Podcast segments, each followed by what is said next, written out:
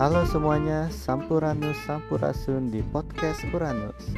Nama saya Ahmad Evar Fauzan dengan NPM 21010421048 asal kota dari Cilegon, Banten. Duh, persiapan SBM nih. Oke, karena uh, gue dapet tentang persiapan SBM PTN, berarti gue bakal cerita tentang hal itu kali ya. Oh ya, buat yang belum tahu, gue itu dari SMA Negeri 2 Krakatau Steel Cilegon. Terus kelas gue itu IPA. Nah makanya awal persiapan SBM gue itu maunya ambil IPA.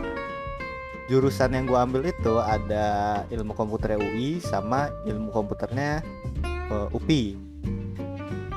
Pas belajar sendiri gue juga diajarin ibu gue karena kebetulan ibu gue itu dulunya guru cuma sekarang udah enggak cuma jadinya gue diajarin. Jadi sama bukunya sendiri gue nggak nggak beli baru karena bekas kakak gue yang lama-lama ya. Jadi gue pakai lagi di SBM itu.